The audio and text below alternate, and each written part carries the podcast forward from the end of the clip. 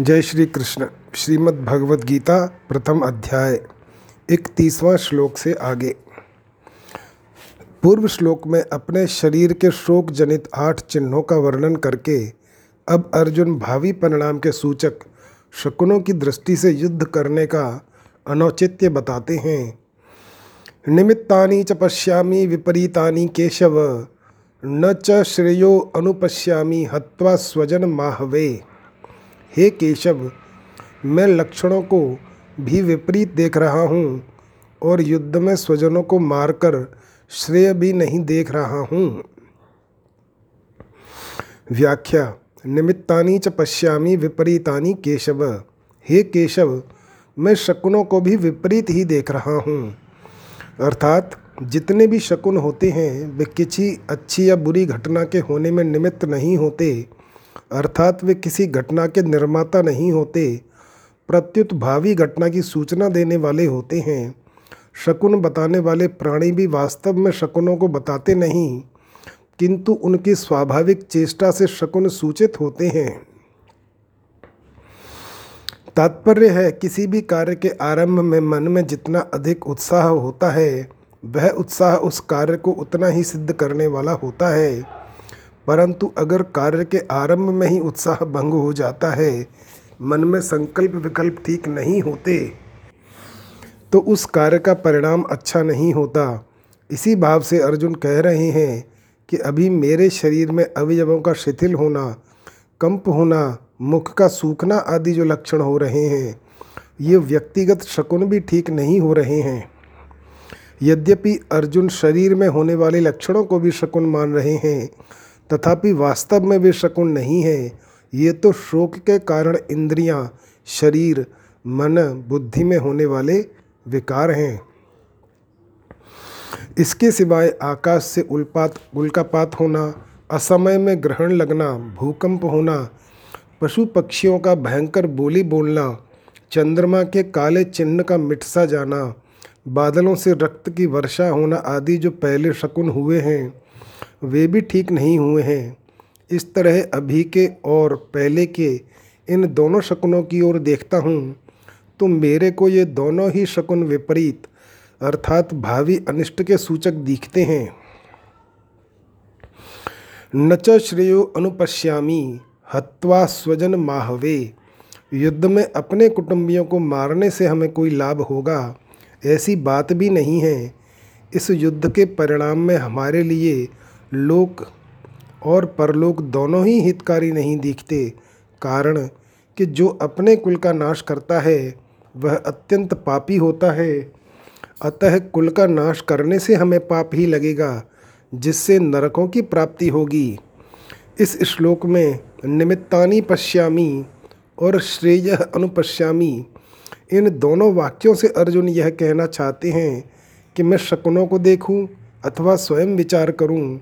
दोनों ही रीति से युद्ध का आरंभ और उसका परिणाम हमारे लिए और संसार मात्र के लिए हितकारक नहीं दिखता। यहाँ पश्यामी क्रिया भूत और वर्तमान के शकुनों के विषय में और अनुपश्यामी क्रिया भविष्य के परिणाम के विषय में आई है, जिसमें न तो शुभ शकुन दिखते हैं और न श्रेय ही दिखता है ऐसी अनिष्ट कारक विजय को प्राप्त करने की अनिच्छा अर्जुन आगे के श्लोक में प्रकट करते हैं। न कांक्षे विजय कृष्ण, न च राज्यम सुखानि च। किम नो राज्येन गोविंद किम भोगैर्जीवितेन वा। हे कृष्ण, मैं न तो विजय चाहता हूँ, न राज्य चाहता हूँ और न सुखों को ही चाहता हूँ। हे गोविंद हम लोगों को राज्य से क्या लाभ, भोगों से क्या लाभ, अथवा जीने से भी क्या लाभ? व्याख्या, न कांक्षे विजयम कृष्ण, न च राज्यम सुखानि च। मान लें कि युद्ध में हमारी विजय हो जाए तो विजय होने से पूरी पृथ्वी पर हमारा राज्य हो जाएगा, अधिकार हो जाएगा। पृथ्वी का राज्य मिलने से हमें अनेक प्रकार के सुख मिलेंगे, परंतु इनमें से मैं कुछ भी नहीं चाहता अर्थात, मेरे मन में विजय, राज्य एवं सुखों की कामना नहीं है। किम नो राज्य न गोविंद, किम भोगई जीवितेन वा? जब हमारे मन में किसी प्रकार की कामना ही नहीं है तो फिर कितना ही बड़ा राज्य क्यों न मिल जाए? पर उससे हमें क्या लाभ? कितने ही सुंदर सुंदर भोग मिल जाएँ, पर उनसे हमें क्या लाभ? अथवा कुटुंबियों को मारकर हम राज्य के सुख भोगते हुए कितने ही वर्ष जीते रहें, पर उससे भी हमें क्या लाभ? तात्पर्य है कि ये विजय, राज्य और भोग तभी सुख दे सकते हैं जब भीतर में इनकी कामना हो, प्रियता हो, महत्व हो। परंतु हमारे भीतर तो इनकी कामना ही नहीं है। अतः ये हमें क्या सुख दे सकते हैं? इन कुटुंबियों को मारकर हमारी जीने की भी इच्छा नहीं है। क्योंकि जब हमारे कुटुंबी मर जाएँगे, तब ये राज्य और भोग किसके लिए काम आएँगे? राज्य भोग आदि तो कुटुंब के लिए होते हैं, पर जब ये ही मर जाएँगे, तब इनको कौन भोगेगा? भोगने की बात तो दूर रही, उल्टे हमें और अधिक चिंता, शोक होंगे। अर्जुन विजय आदि क्यों नहीं चाहते? इसका हेतु आगे के श्लोक में बताते हैं। येषामर्थे कांक्षितम नो राज्यम भोगा सुखानि च। त इमे अवस्थिता युद्धे प्राणांस त्यक्वा धनानि च। अर्थात, जिनके लिए हमारी राज्य भोग और सुख की इच्छा है, वे ही ये सब अपने प्राणों की और धन की आशा का त्याग करके युद्ध में खड़े हैं। व्याख्या। येषा मर्थे कांक्षितम नो राज्यम भोगा सुखानि च।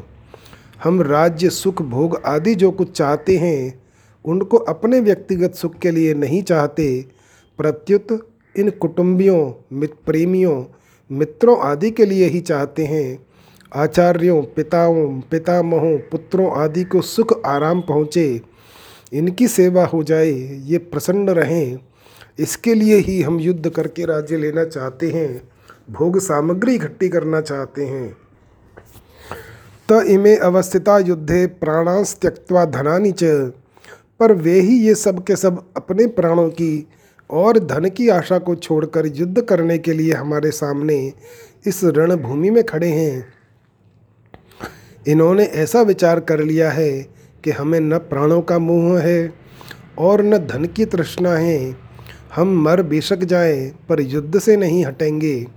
अगर ये सब मर ही जाएँगे तो फिर हमें राज्य किसके लिए चाहिए?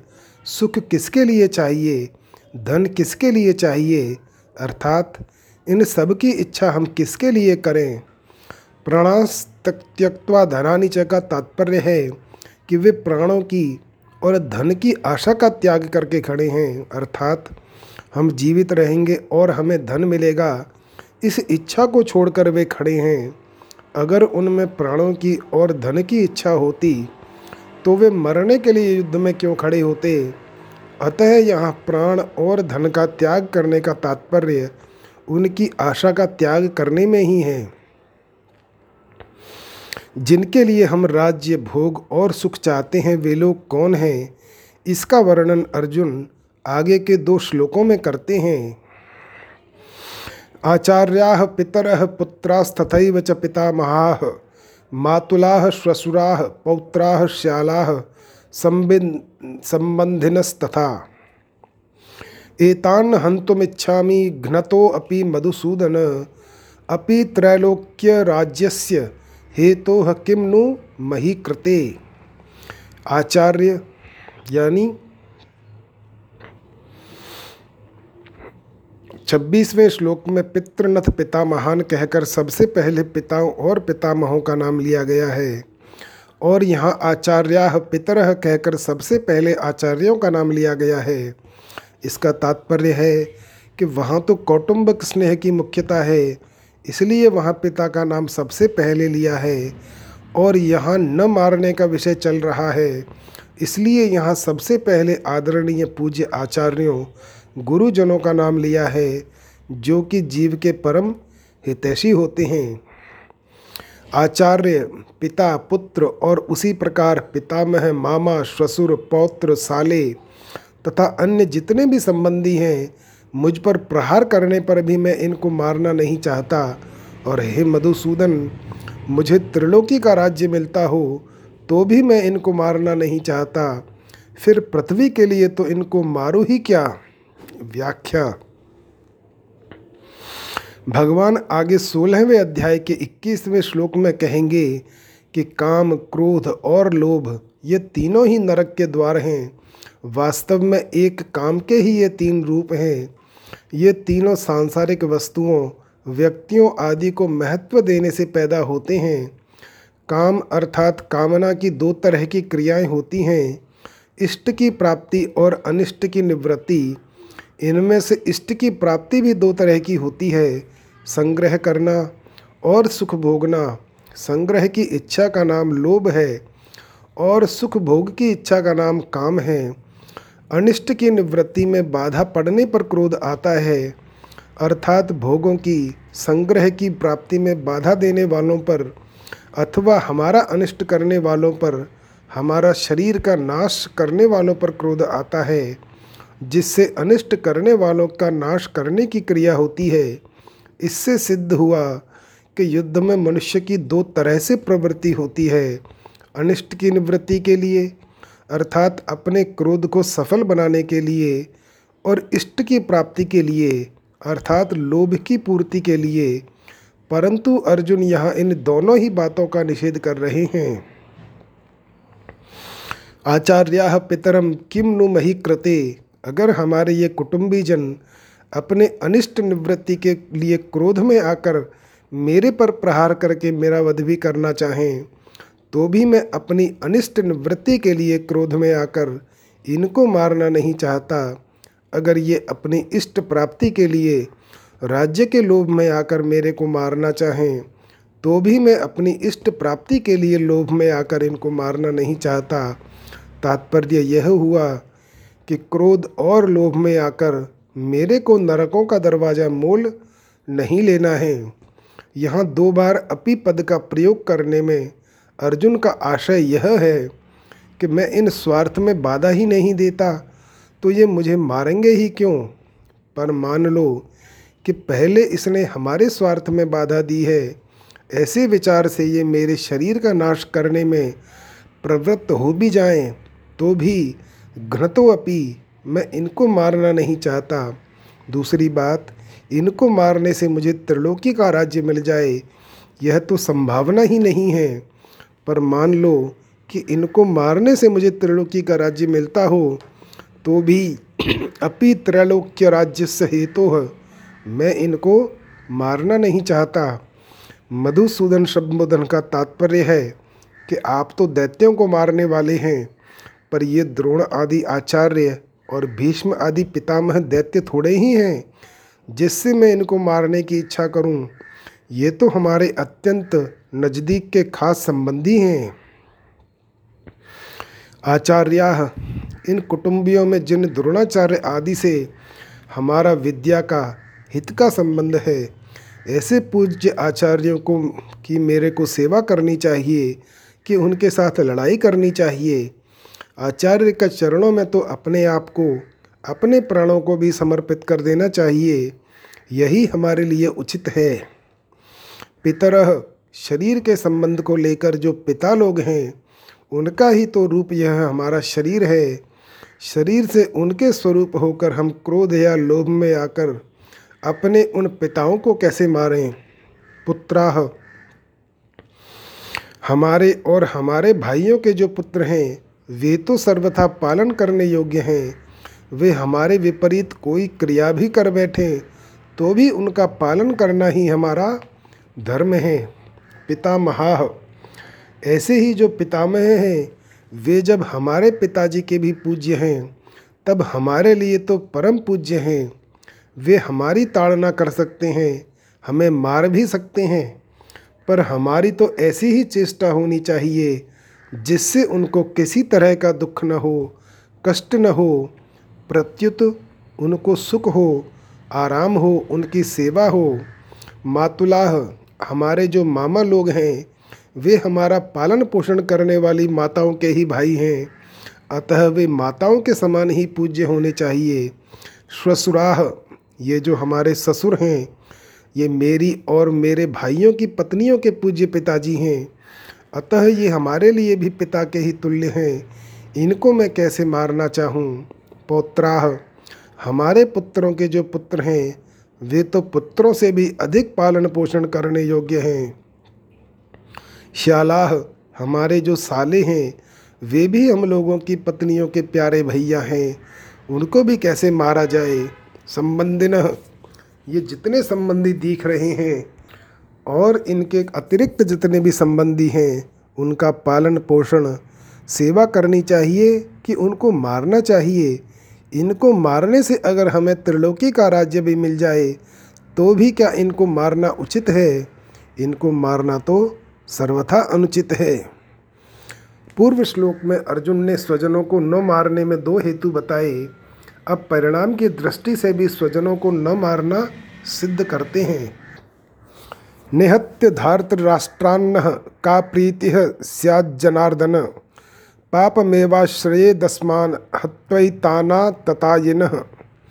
हे जनार्दन, इन धृतराष्ट्र संबंधियों को मारकर हम लोगों को क्या प्रसन्नता होगी? इन आताताइयों को मारने से हमें तो पाप ही लगेगा। व्याख्या, धृतराष्ट्र के पुत्र और उनके सहयोगी दूसरे जितने भी सैनिक हैं उनको मारकर विजय प्राप्त करने से हमें क्या प्रसन्नता होगी? अगर हम क्रोध अथवा लोभ के वेग में आकर इनको मार भी दें तो उनका वेग शांत होने पर हमें रोना ही पड़ेगा। अर्थात क्रोध और लोभ में आकर हम क्या अनर्थ कर बैठें, ऐसा पश्चाताप ही करना पड़ेगा। कुटुंबियों की याद आने पर उनका अभाव बार बार खटकेगा। चित्त में उनकी मृत्यु का शोक सताता रहेगा। ऐसी स्थिति में हमें कभी प्रसन्नता हो सकती है क्या? तात्पर्य है कि इनको मारने से हम इस लोक में जब तक जीते रहेंगे, तब तक हमारे चित्त में कभी प्रसन्नता नहीं होगी। और इनको मारने से हमें जो पाप लगेगा, वह परलोक में हमें भयंकर दुख देने वाला होगा। आतताई छह प्रकार के होते हैं। आग लगाने वाला, विष देने वाला, हाथ में शस्त्र लेकर मारने को तैयार हुआ धन को हरने वाला, ज़मीन राज्य छीनने वाला और स्त्री का हरण करने वाला। दुर्योधन आदि में ये छहों ही लक्षण घटते थे। उन्होंने पांडवों को लाक्षाग्रह में आग लगाकर मारना चाहा था। भीमसेन को जहर खिलाकर जल में फेंक दिया था।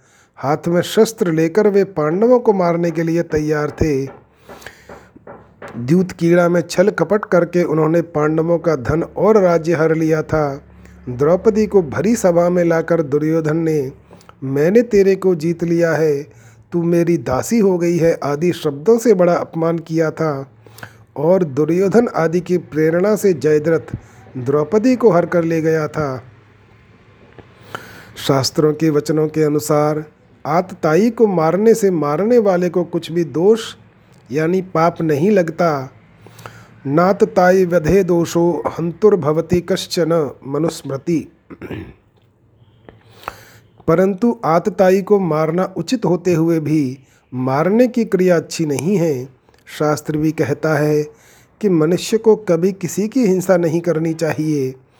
न हिंसा सर्वाभूतानि, हिंसा न करना परम धर्म है। अहिंसा परमो धर्म।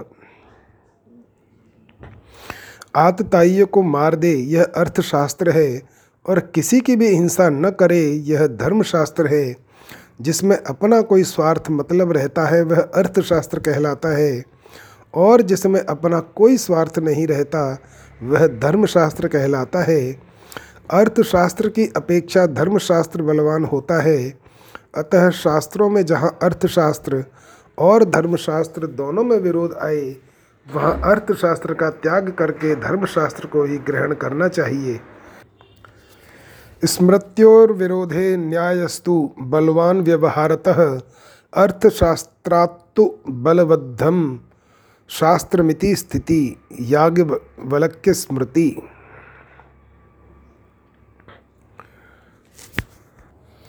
अतः क्रोध लोभ के वशीभूत होकर कुटुंबियों की हिंसा का कार्य हम क्यों करें? आतताई होने से ये दुर्योधन आदि मारने के लायक हैं ही। परंतु अपने कुटुंबी होने से इनको मारने से हमें पाप ही लगेगा, क्योंकि शास्त्रों में कहा गया है कि जो अपने कुल का नाश करता है, वह अत्यंत पापी होता है। स एव पापिष्ठतमो, यह कुर्यात कुल नाशनम अतः जो आतताई अपने खास कुटुंबी हैं, उन्हें कैसे मारा जाए, उनसे अपना संबंध विच्छेद कर लेना। उनसे अलग हो जाना तो ठीक है, पर उन्हें मारना ठीक नहीं है। जैसे अपना बेटा ही आतताई हो जाए तो उससे अपना संबंध हटाया जा सकता है, पर उसे मारा थोड़े ही जा सकता है। पूर्व श्लोक में युद्ध का दुष्परिणाम बताकर अब अर्जुन युद्ध करने का सर्वथा अनौचित्य बनाते हैं। तस्मान नारहा वयम हंतुम धार्तराष्ट्रान स्वबांधवान स्वजनम ही कथम हत्वा? सुखन श्याम माधव। इसलिए अपने बांधव इन धृतराष्ट्र संबंधियों को मारने के लिए हम योग्य नहीं हैं, क्योंकि हे माधव, अपने कुटुंबियों को मारकर हम कैसे सुखी होंगे? व्याख्या, तस्मान नारहा क्वयम हंतुम धारत राष्ट्रान स्वबांधवान यानी अभी तक मैंने कुटुंबियों को न मारने में जितनी युक्तियाँ दलीलें दी हैं, जितने विचार प्रकट किए हैं, उनके रहते हुए हम ऐसे अनर्थकारी कार्य में कैसे प्रवृत्त हो सकते हैं? अपने बांधव इन धृतराष्ट्र संबंधियों को मारने का कार्य हमारे लिए सर्वथा ही अयोग्य है। अनुचित है, हम जैसे अच्छे पुरुष ऐसा अनुचित कार्य कर ही कैसे सकते हैं? स्वजनम ही कथम हत्वा सुखिन श्याम माधव। हे माधव, इन कुटुंबियों के मरने की आशंका से ही बड़ा दुख हो रहा है, संताप हो रहा है। तो फिर क्रोध तथा लोभ के वशीभूत होकर उनको मार दें तो कितना दुख होगा? उनको मारकर हम कैसे सुखी होंगे? यहाँ ये हमारे घनिष्ठ संबंधी हैं। इस ममता जनित मोह के कारण अपने क्षत्रियोचित कर्तव्य की तरफ़ अर्जुन की दृष्टि ही नहीं जा रही है। कारण कि जहाँ मोह होता है, वहाँ मनुष्य का विवेक दब जाता है। विवेक दबने से मोह की प्रबलता हो जाती है। मोह के प्रबल होने से अपने कर्तव्य का स्पष्ट भान नहीं होता। अब यहाँ यह शंका होती है कि जैसे तुम्हारे लिए दुर्योधन आदि स्वजन हैं ऐसे ही दुर्योधन आदि के लिए भी तो तुम स्वजन हो। स्वजन की दृष्टि से तुम तो युद्ध से निवृत्त होने की बात सोच रहे हो, पर दुर्योधन आदि युद्ध से निवृत्त होने की बात ही नहीं सोच रहे हैं। इसका क्या कारण है? इसका उत्तर अर्जुन आगे के दो श्लोकों में देते हैं। यद्यप्येतेन पश्यन्ति लोभोपहत चेतसः।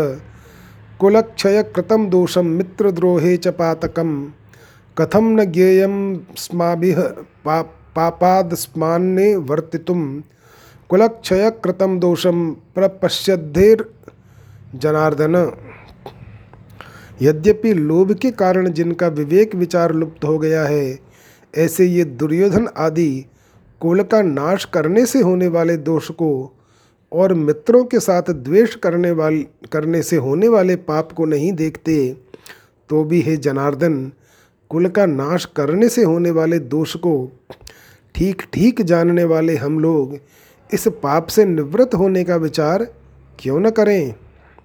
व्याख्या, इतना मिल गया, इतना और मिल जाए, फिर ऐसा मिलता ही रहे।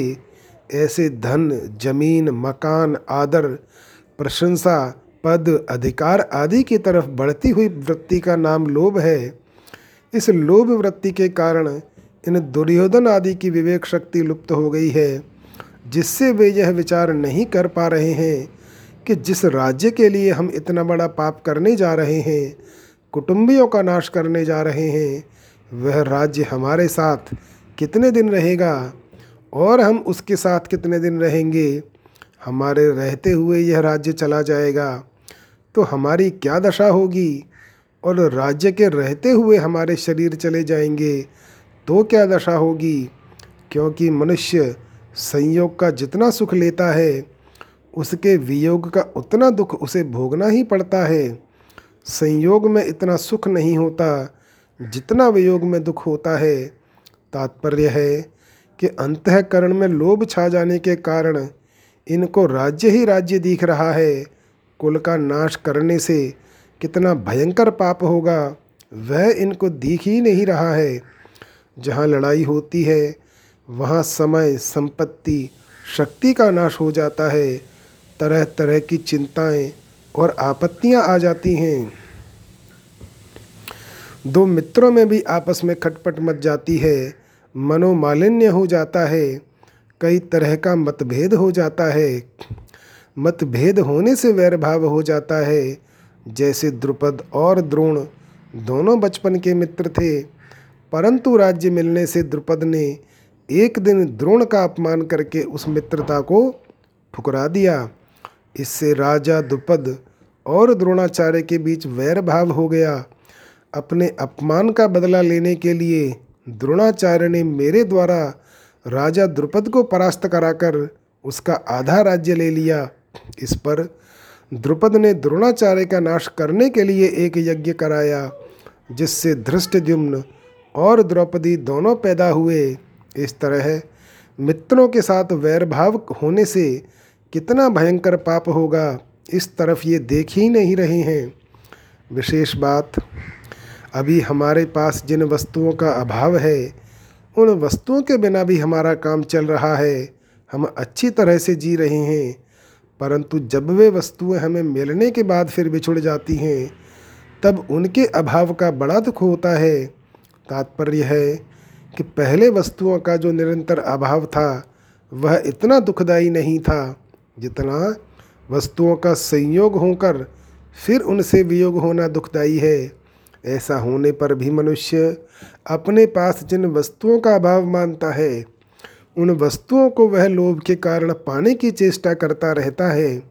विचार किया जाए तो जिन वस्तुओं का अभी अभाव है, बीच में प्रारब्धानुसार उनकी प्राप्ति होने पर भी अंत में उनका अभाव ही रहेगा। अतः हमारी तो वही अवस्था रही, जो कि वस्तुओं के मिलने से पहले थी। बीच में लोभ के कारण उन वस्तुओं को पाने के लिए केवल परिश्रम ही परिश्रम पल्ले पड़ा। दुख ही दुख भोगना पड़ा। बीच में वस्तुओं के संयोग से जो थोड़ा सा सुख हुआ है, वह तो केवल लोभ के कारण ही हुआ है। अगर भीतर में लोभ रूपी दोष न हो तो वस्तुओं के संयोग से सुख हो ही नहीं सकता। ऐसे ही मोह रूपी दोष न हो तो कुटुंबियों से सुख हो ही नहीं सकता। लालच रूपी दोष न हो तो संग्रह का सुख हो ही नहीं सकता। तात्पर्य है कि संसार का सुख किसी न किसी दोष से ही होता है। कोई भी दोष न होने पर संसार से सुख हो ही नहीं सकता। परंतु लोभ के कारण मनुष्य ऐसा विचार कर ही नहीं सकता। यह लोभ उसके विवेक विचार को लुप्त कर देता है। कथम न ज्ञेयम स्माभि जनार्दन अब अर्जुन अपनी बात कहते हैं कि यद्यपि दुर्योधन आदि अपने कुलक्षय से होने वाले दोष को और मित्रदोह से होने वाले पाप को नहीं देखते तो भी हम लोगों को कुल क्षय से होने वाले अनर्थ परंपरा को देखना ही चाहिए, क्योंकि हम कुल क्षय से होने वाले दोषों को भी अच्छी तरह से जानते हैं और मित्रों के साथ द्रोह, वैर द्वेष से होने वाले पाप को भी अच्छी तरह से जानते हैं। अगर वे मित्र हमें दुख दें तो वह दुख हमारे लिए अनिष्टकारक नहीं है। कारण? कि दुख से तो हमारे पूर्व पापों का ही नाश होगा, हमारी शुद्धि ही होगी। परंतु हमारे मन में अगर द्रोह वैर भाव होगा तो वह मरने के बाद भी हमारे साथ रहेगा और जन्म जन्मांतर तक हमें पाप करने में प्रेरित करता रहेगा, जिससे हमारा पतन ही पतन होगा। ऐसे अनर्थ करने वाले और मित्रों के साथ द्रोह पैदा करने वाले, इस युद्ध रूपी पाप से बचने का विचार क्यों नहीं करना चाहिए? अर्थात, विचार करके हमें इस पाप से ज़रूर ही बचना चाहिए। यहाँ अर्जुन की दृष्टि दुर्योधन आदि के लोभ की तरफ़ तो जा रही है, परम वे खुद कौटुंबिक स्नेह मोह में आबद्ध होकर बोल रहे हैं। इस तरफ़ उनकी दृष्टि नहीं जा रही है। इस कारण वे अपने कर्तव्य को नहीं समझ रहे हैं। यह नियम है कि मनुष्य की दृष्टि जब तक दूसरों के दोष की तरफ़ रहती है, तब तक उसको अपना दोष नहीं दिखता। उल्टे एक अभिमान होता है कि इनमें तो यह दोष है, पर हमारे में यह दोष नहीं है। ऐसी अवस्था में वह यह सोच ही नहीं सकता कि अगर इनमें कोई दोष है तो हमारे में भी तो कोई दूसरा दोष हो सकता है।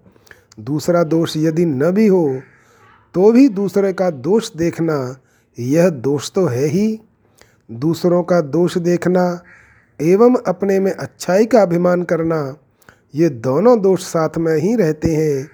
अर्जुन को भी दुर्योधन आदि में दोष दिख रहे हैं और अपने में अच्छाई का अभिमान हो रहा है। अच्छाई के अभिमान की छाया में मात्र दोष रहते हैं इसलिए उनको अपने में मोह रूपी दोष नहीं दिख रहा है। कुल का क्षय करने से होने वाले जिन दोषों को हम जानते हैं, वे दोष कौन से हैं, उन दोषों की परंपरा आगे के पाँच श्लोकों में बताई गई है। कुलक्षये प्रणश्यन्ति कुलधर्मा सनातना, धर्मे नष्टे कुलम कृत्स्नम धर्मो अभिभवत्युत। कुल का क्षय होने पर सदा से चलते आए कुल धर्म नष्ट हो जाते हैं और धर्म का नाश होने पर बचे हुए संपूर्ण कुल को अधर्म दबा लेता है। व्याख्या, कुलक्षये प्रणश्यंती कुल धर्मा सनातना। जब युद्ध होता है, तब उसमें कुल का क्षय होता है।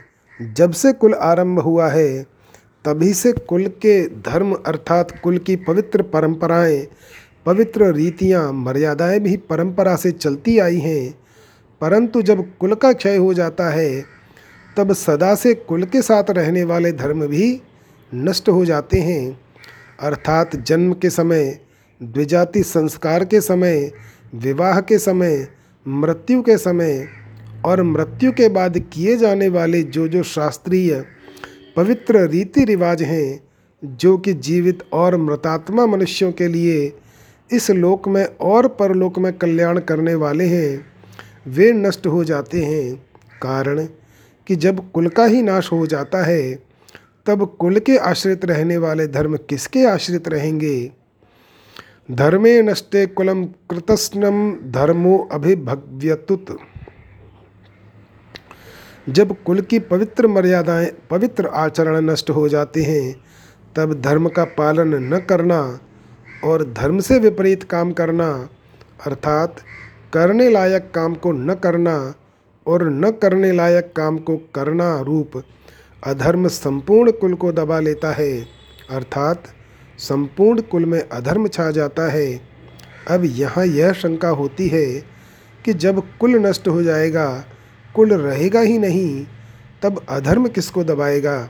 इसका उत्तर है कि जो लड़ाई के योग्य पुरुष हैं वे तो युद्ध में मारे जाते हैं, किंतु जो लड़ाई के योग्य नहीं हैं, ऐसे जो बालक और स्त्रियाँ पीछे बच जाती हैं, उनको अधर्म दबा लेता है।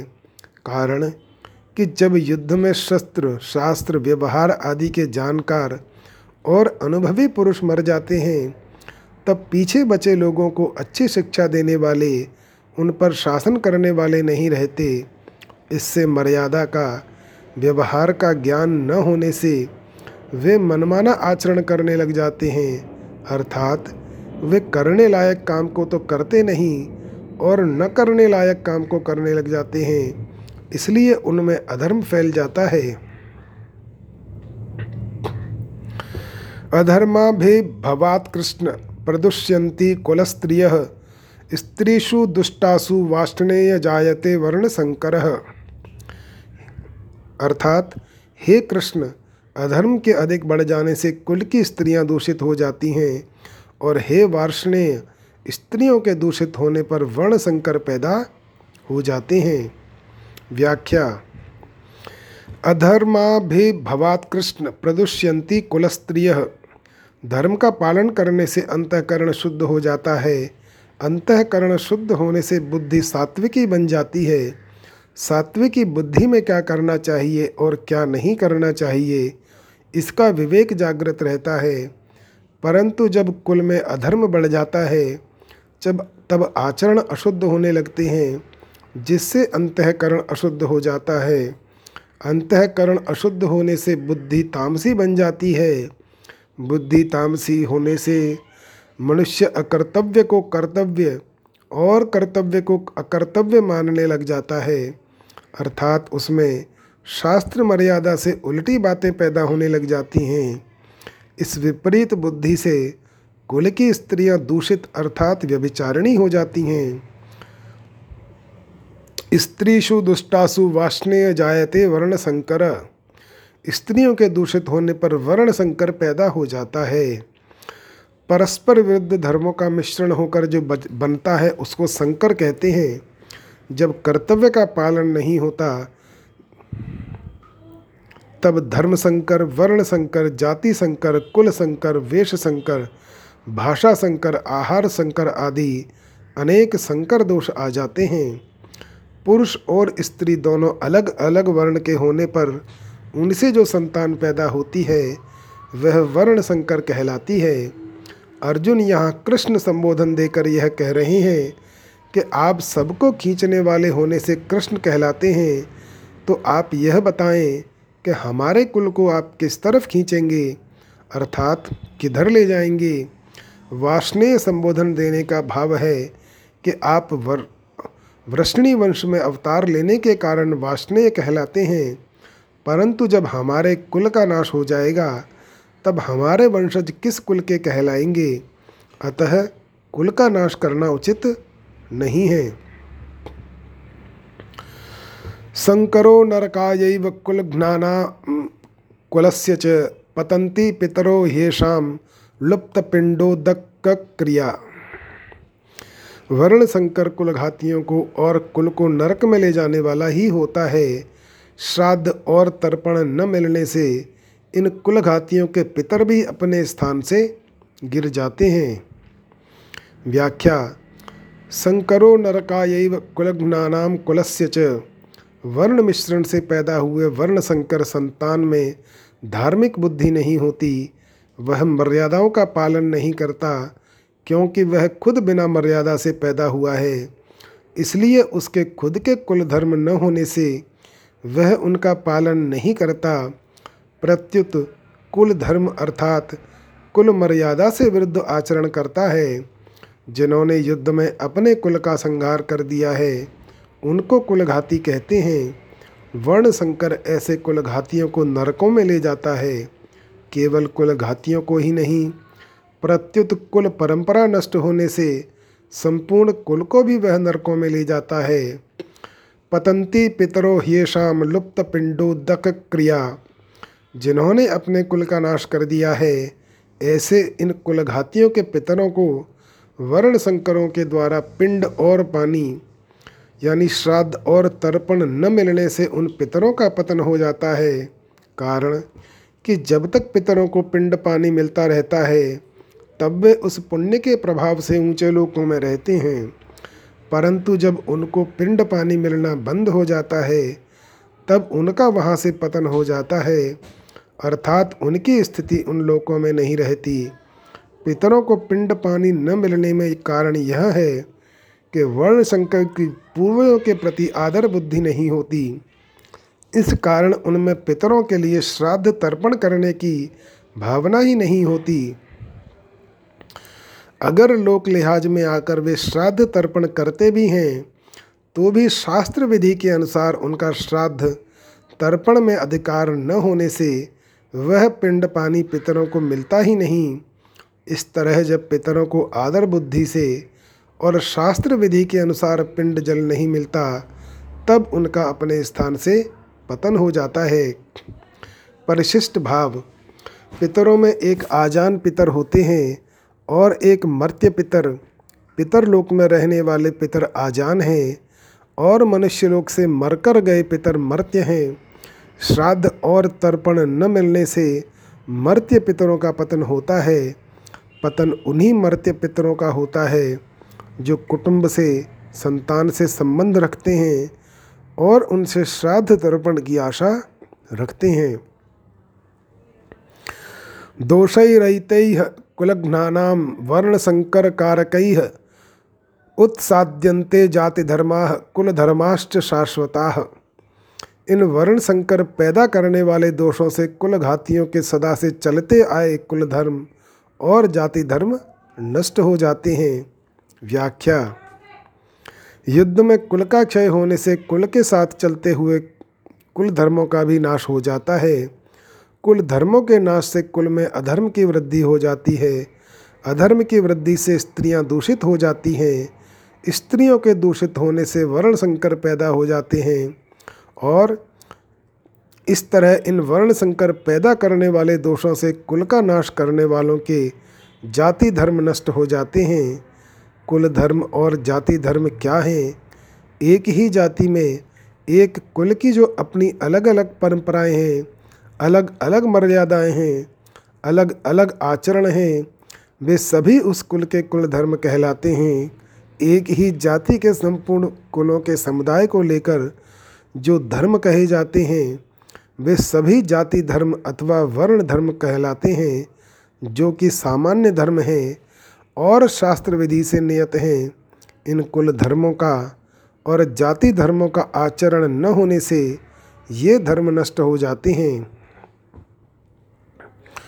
उत्सन्न कुल धर्माणाम मनुष्याणाम जनार्दन नरके अनयतम वासो भवतीत्यनुशुश्रुमु हे जनार्दन जिनके कुल धर्म नष्ट हो जाते हैं,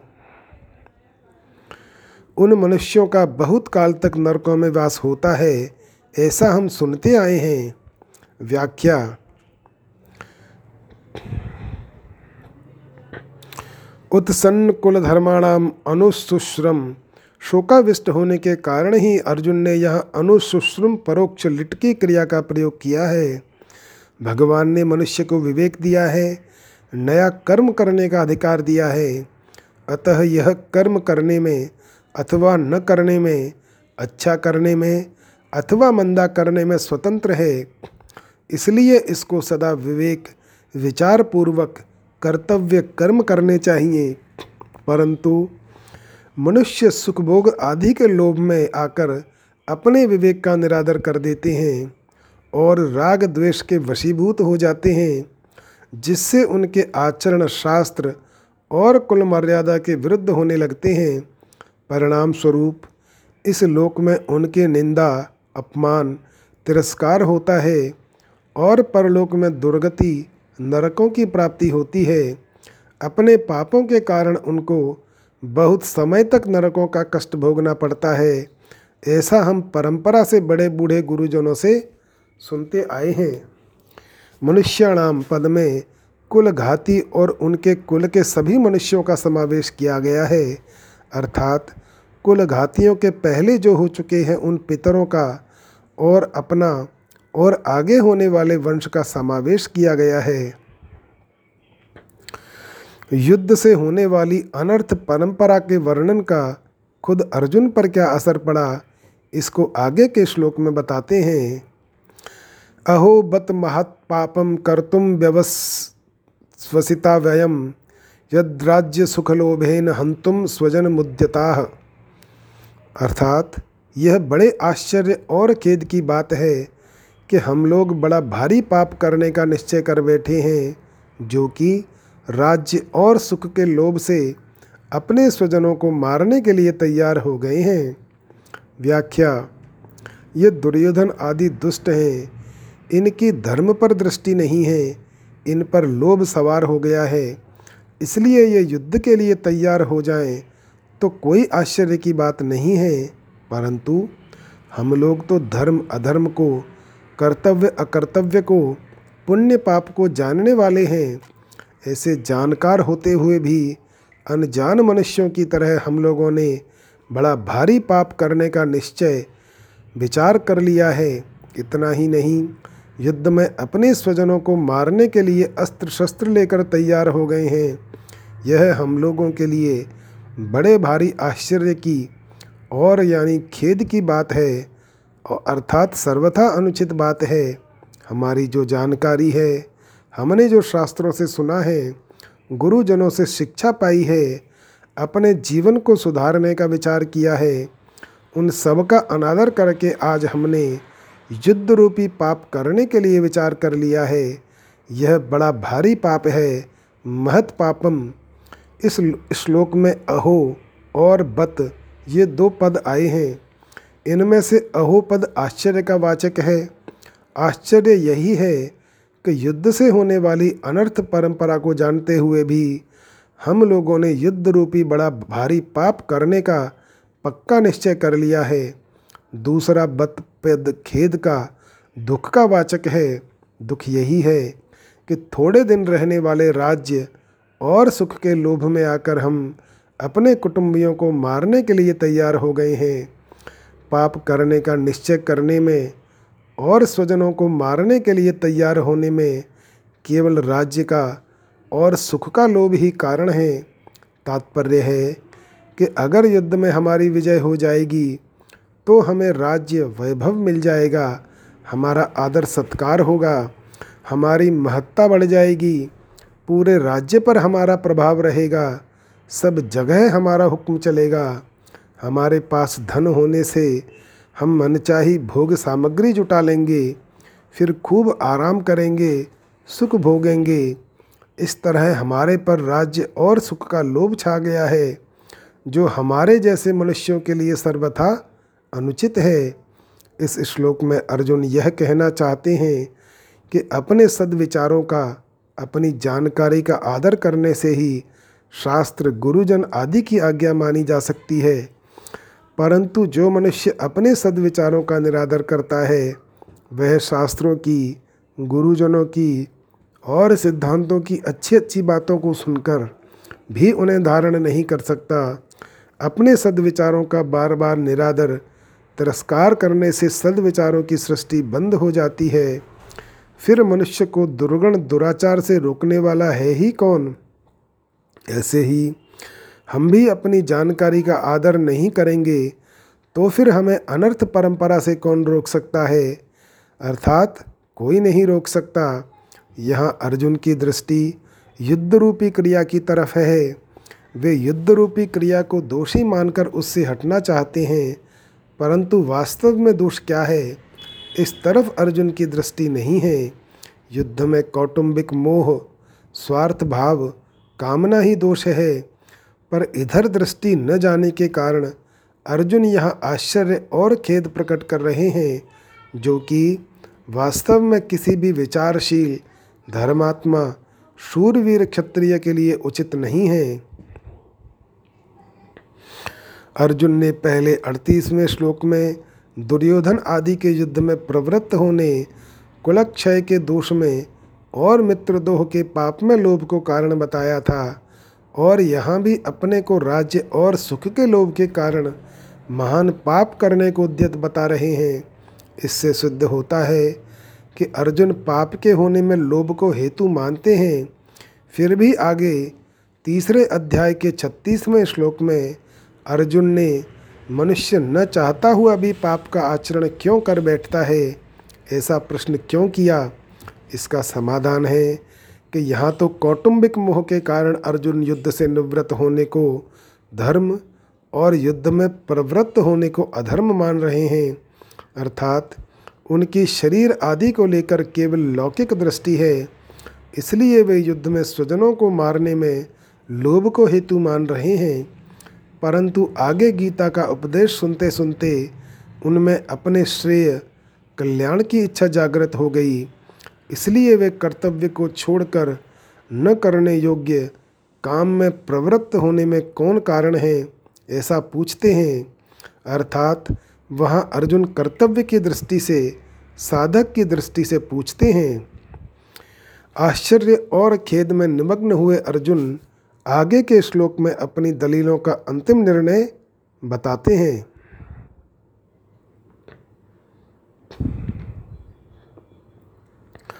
यदि माम प्रतीकारम शस्त्रम शस्त्रपाणय धार्तराष्ट्रारणे हन्युस्तमेन में क्षेमतरम भवेत। अर्थात, अगर ये हाथ में शस्त्र अस्त्र लिए हुए धृतराष्ट्र के पक्षपाती लोग युद्ध भूमि में सामना न करने वाले तथा शस्त्र रहित मुझे मार भी दें, वह मेरे लिए बड़ा ही हितकारक होगा। व्याख्या। अर्जुन कहते हैं कि अगर मैं युद्ध से सर्वथा निवृत्त हो जाऊँगा तो शायद ये दुर्योधन आदि भी युद्ध से निवृत्त हो जाएँगे। कारण कि हम कुछ चाहेंगे ही नहीं, लड़ेंगे भी नहीं तो फिर ये लोग युद्ध करेंगे ही क्यों? परंतु कदाचित जोश में भरे हुए तथा हाथों में शस्त्र धारण किए हुए ये धृतराष्ट्र के पक्षपाती लोग, सदा के लिए हमारे रास्ते का कांटा निकल जाए, वैरी समाप्त हो जाए, ऐसा विचार करके सामना न करने वाले तथा शस्त्र रहित मेरे को मार भी दें तो उनका वह मारना मेरे लिए हितकारक ही होगा, कारण कि मैंने युद्ध में गुरुजनों को मारकर बड़ा भारी पाप करने का जो निश्चय किया था, उस निश्चय रूपी पाप का प्रायश्चित हो जाएगा। उस पाप से मैं शुद्ध हो जाऊँगा। तात्पर्य है कि मैं युद्ध नहीं करूँगा तो भी मैं पाप से बचूँगा और मेरे कुल का भी नाश नहीं होगा। जो मनुष्य अपने लिए जिस किसी विषय का वर्णन करता है, उस विषय का उस पर स्वयं पर असर पड़ता है। अर्जुन ने भी जब शोकाविष्ट होकर अट्ठाईसवें श्लोक से बोलना आरंभ किया, तब वे उतने शोकाविष्ट नहीं थे जितने वे अब शोकाविष्ट हैं। पहले अर्जुन युद्ध से उपरत नहीं हुए, पर शोकाविष्ट होकर बोलते बोलते अंत में वे युद्ध से उपरत हो जाते हैं और बाण सहित धनुष का त्याग करके बैठ जाते हैं। भगवान ने यह सोचा कि अर्जुन के बोलने का वेग निकल जाए तो मैं बोलूँ, अर्थात बोलने से अर्जुन का शोक बाहर आ जाए, भीतर में कोई शोक बाकी न रहे, तभी मेरे वचनों का उस पर असर होगा। अतः भगवान बीच में कुछ नहीं बोले। विशेष बात, अब तक अर्जुन ने अपने को धर्मात्मा मानकर युद्ध से निवृत्त होने में जितनी दलीलें, युक्तियाँ दी हैं, संसार में रचे पचे लोग अर्जुन की उन दलीलों को ही ठीक समझेंगे। और आगे भगवान अर्जुन को जो बातें समझाएँगे, उनको ठीक नहीं समझेंगे। इसका कारण यह है कि जो मनुष्य जिस स्थिति में है, उस स्थिति की, उस श्रेणी की बात को ही वे ठीक समझते हैं। उससे ऊँची श्रेणी की बात वे समझ ही नहीं सकते। अर्जुन के भीतर कौटुंबिक मोह है और उस मोह से आविष्ट होकर ही वे धर्म की साधुता की बड़ी अच्छी अच्छी बातें कह रहे हैं। अतः जिन लोगों के भीतर कौटुंबिक मोह है, उन लोगों को ही अर्जुन की बातें ठीक लगेंगी। परंतु भगवान की दृष्टि जीव के कल्याण की तरफ़ है। कि उसका कल्याण कैसे हो, भगवान की इस ऊँची श्रेणी की दृष्टि को वे लौकिक दृष्टि वाले लोग समझ ही नहीं सकेंगे। अतः वे भगवान की बातों को ठीक नहीं मानेंगे। प्रत्युत ऐसा मानेंगे कि अर्जुन के लिए युद्ध रूपी पाप से बचना बहुत ठीक था, पर भगवान ने उनको युद्ध में लगाकर ठीक नहीं किया। वास्तव में भगवान ने अर्जुन से युद्ध नहीं कराया है।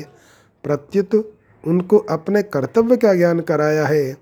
युद्ध तो अर्जुन को कर्तव्य रूप से स्वतः प्राप्त हुआ था। अतः युद्ध का विचार तो अर्जुन का खुद का ही था। वे स्वयं ही युद्ध में प्रवृत्त हुए थे। तभी वे भगवान को निमंत्रण देकर लाए थे। परंतु उस विचार को अपनी बुद्धि से अनिष्ट कारक समझकर वे युद्ध से विमुख हो रहे थे। अर्थात अपने कर्तव्य के पालन से हट रहे थे।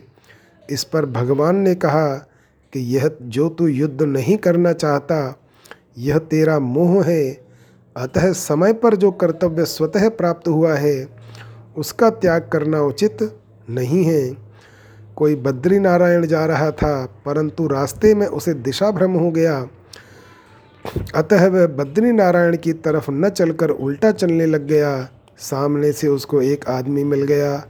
उस आदमी ने पूछा कि, भाई, कहाँ जा रहे हो? वह बोला बद्री नारायण वह आदमी बोला कि, भाई बद्री नारायण इधर नहीं, उधर है। आप तो उल्टे जा रहे हैं। अतः वह आदमी उसको बद्री नारायण भेजने वाला नहीं है। किंतु उसको दिशा का ज्ञान कराकर ठीक रास्ता बताने वाला है।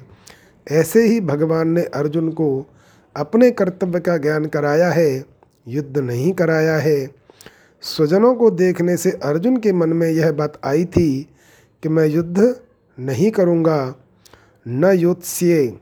पर भगवान का उपदेश सुनने पर अर्जुन ने ऐसा नहीं कहा कि मैं युद्ध नहीं करूँगा, किंतु ऐसा कहा कि मैं आपकी आज्ञा का पालन करूँगा।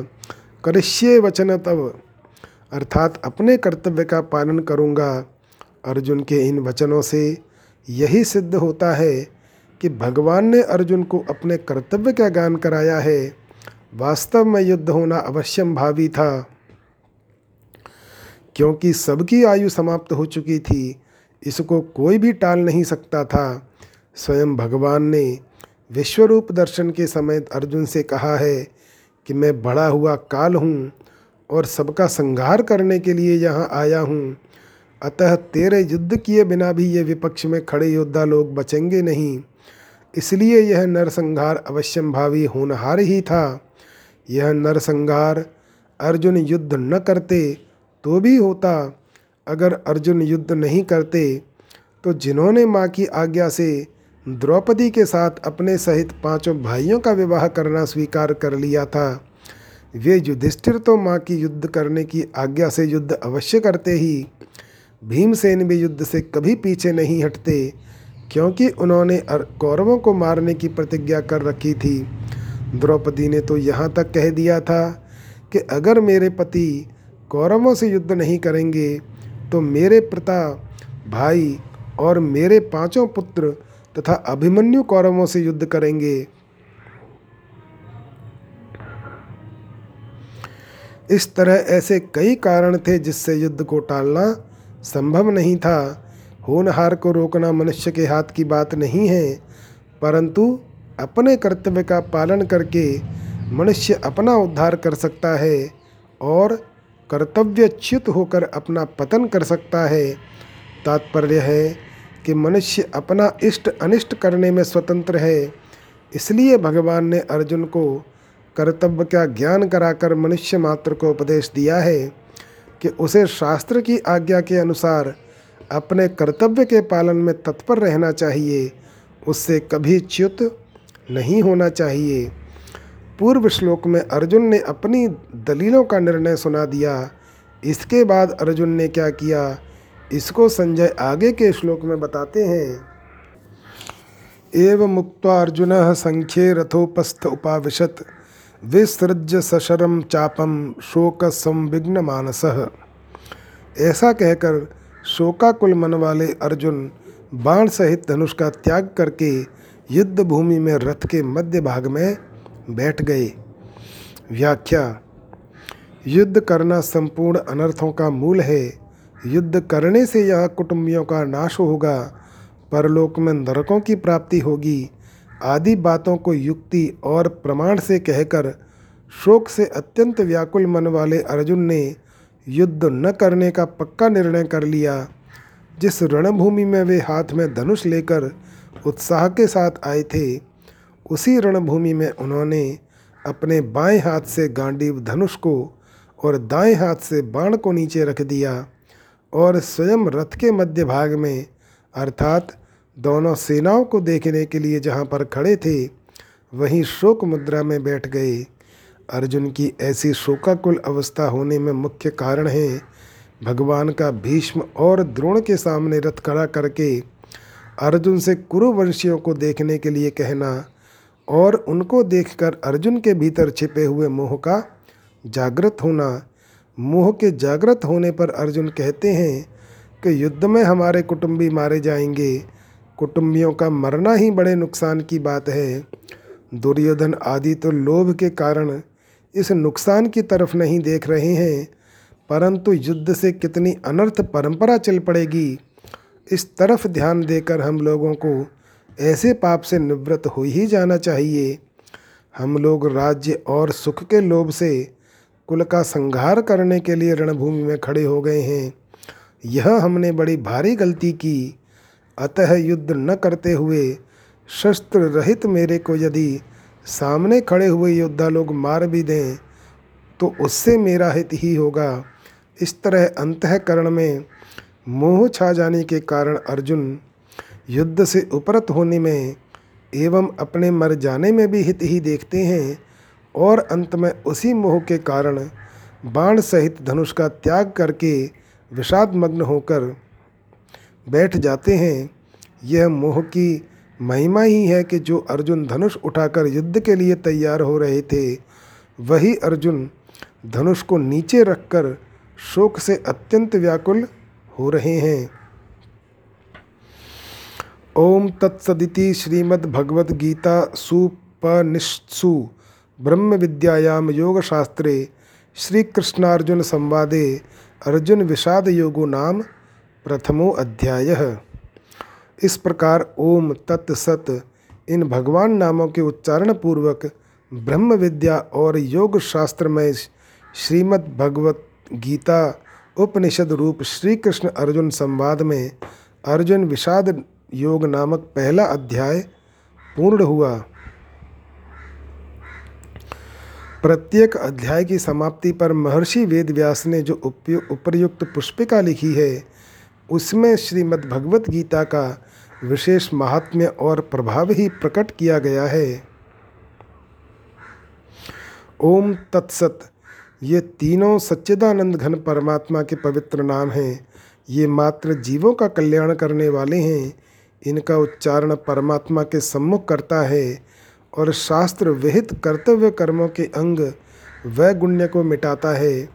अतः गीता के अध्याय का पाठ करने में श्लोक, पद और अक्षरों के उच्चारण में जो जो भूलें हुई हैं, उनका परिमार्जन करने के लिए और संसार से संबंध विच्छेद पूर्वक भगवत संबंध की याद आने के लिए प्रत्येक अध्याय के अंत में ओम तत्सत का उच्चारण किया गया है।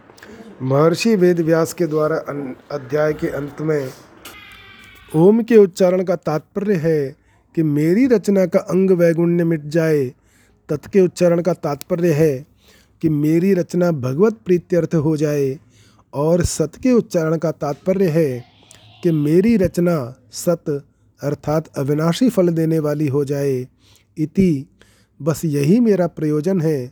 इसके सिवाय मेरा व्यक्तिगत और कोई प्रयोजन नहीं है, जो श्रीमत अर्थात सर्व शोभा संपन्न है और जिनमें संपूर्ण ऐश्वर्य, धर्म, यश, श्री ज्ञान और वैराग्य, ये छह भग नित्य विद्यमान रहते हैं, उन भगवान के मुख से निकली हुई होने के कारण इसको श्रीमत भगवत कहा गया है।